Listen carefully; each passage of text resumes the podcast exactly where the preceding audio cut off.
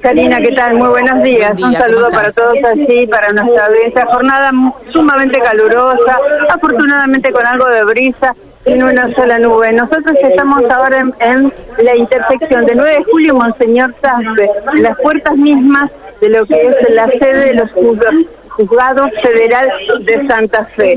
Y hasta aquí llegamos porque hay una numerosísima concentración por parte de distintas eh, organizaciones sociales, por gremios, por organismos de derechos humanos, todos en pos de una masa a nivel nacional que tiene su mirada puesta en la Corte Suprema de Justicia de la Nación y la posibilidad, no sabemos si es cierto o no, porque esto tiene un largo camino, de llevar a juicio político a los integrantes de esta Corte. Marcelo Delfor es representante de ACE y también forma parte de las organizaciones que hasta aquí llegaron y nos va a hacer un resumen de por qué se están movilizando Bueno, buenos días. En el marco de la convocatoria nacional al primero F, primero de febrero, donde distintas organizaciones políticas, sociales, organismos de derechos humanos, eh, estamos convocándonos para exigir el juicio político a la Corte Suprema de Justicia de la Nación. Entendemos que están dadas las condiciones para llevar adelante este juicio.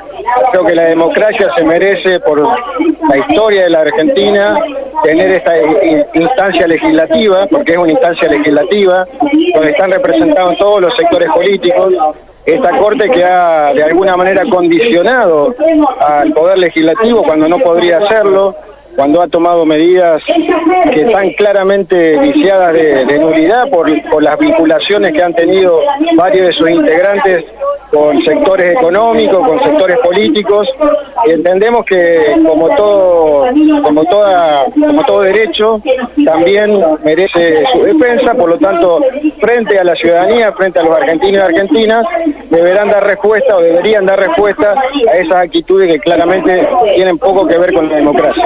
En el Congreso se comenzó a debatir, mañana va a haber una nueva audiencia. ¿Qué expectativas hay? ¿Ustedes creen que esto puede llegar a prosperar o la oposición tendrá la fuerza necesaria para frenar?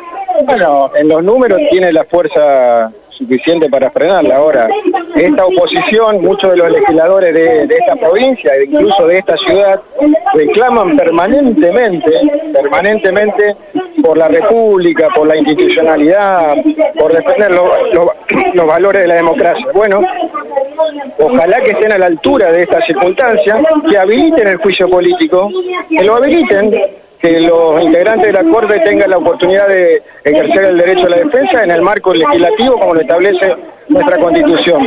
Ahora, si no lo hacen, claramente hay una complicidad con este tipo de justicia que claramente no beneficia a todos los argentinos. Muchísimas gracias. Gracias a ustedes. Hay que decir que aquí se comenzó el acto, que van a haber distintos oradores, algunos referentes de estos sectores a los cuales hacíamos referencia, harán uso de la palabra, aunque sea brevemente, por las condiciones del clima verdaderamente, como para estar en una esquina así, movilizando tanta, tanta gente, y muchos niños también, hay que decirlo, sinceramente no es de lo mejor. Pero estuvimos hablando con otro referente que está presente aquí, en este caso del gremialismo y de la educación, y de la educación privada, puntualmente me estoy refiriendo a Pedro Bayugar. Si te parece, vamos a compartir lo que nos decía. Sí, claro, dale. Eh, porque participamos de, de, esta, de este reclamo, de, esta, de este planteo ante la Corte, ante la justicia, porque eh, también esto nos llega a nosotros, también nos llega a nosotros los docentes.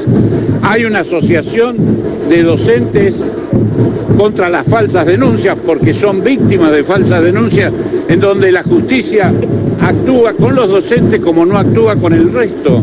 Y entonces este, creo que en ese sentido eh, nuestro reclamo ante la justicia también tiene que ver con eso y obviamente tiene que ver con cuestiones este, más generales, más importantes, que tienen que ver con la defensa de la democracia, que nosotros luchamos en su momento para obtenerla y que en este momento vemos cómo se va tergiversando y los derechos de algunos pareciera ser son más importantes que los derechos de los trabajadores, de los ciudadanos en general. Estamos a principio de año, ¿cómo ven el panorama para los premios? Bueno, eh, obviamente este es un tiempo de negociación, hemos acordado en diciembre que en febrero nos íbamos a juntar para definir el salario de febrero y de lo que resta del año. La situación de la inflación nos convoca a la creatividad en ese sentido, pero todavía no hemos sido convocados a la mesa del diálogo, a la, paritaria, y esperemos que lo hagan cuanto antes en función de que los tiempos se acortan, en función de que, bueno, eh, el primero de marzo deberían comenzar las actividades escolares, las clases, el ciclo lectivo. Y si no hay salario, obviamente no se van a dar las condiciones mínimas como para que haya.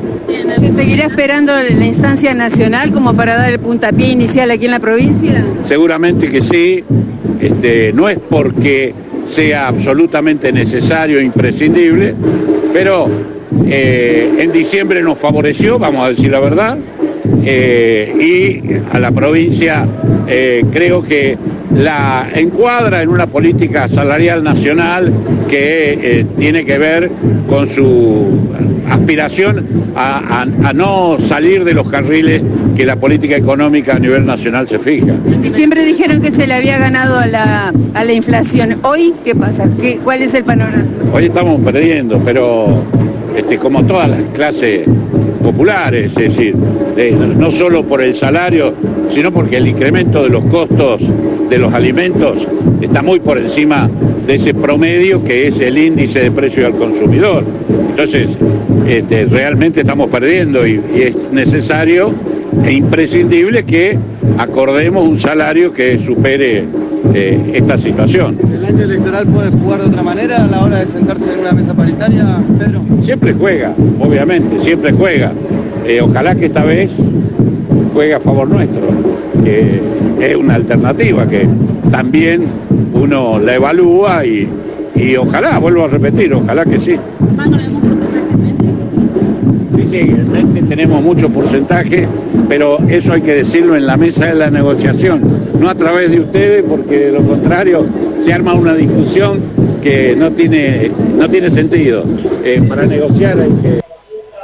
Bueno, hasta allí entonces lo que nos decía Pedro Bayuga, representante de SADOP. Hay que decir que aquí están representantes de AMSAFE, de ATE, eh, movimientos eh, territoriales, movimiento de Vita, eh, prensa también, sí, pero bueno, hay un montón de gremios, tal vez me estén faltando unos cuantos CTA de nombrar, pero todos ellos confluyen en esta intersección de 9 de julio Monseñor Zafpe, que por supuesto y demás está decir, está cortado para el tránsito, Ese es un dato que nos pedían, sí. Ahí está el tema. claro, está cortado el tránsito ya cuando uno viene desde el sur por 9 de julio, eh, bueno, tiene que desviar hacia el este o hacia el oeste porque está precisamente General López en la, la cuadra inmediata hacia el sur, de que uno puede desviar por allí porque no se puede circular por acá. Y si venís por Monseñor Saste desde el este y al oeste, sí o sí vas a tener o que continuar por San Jerónimo eh, o doblar así porque no hay manera de transitar por el numeroso grupo de personas que se llegó hasta, hasta frente a este Tribunal Federal. Claro, claro.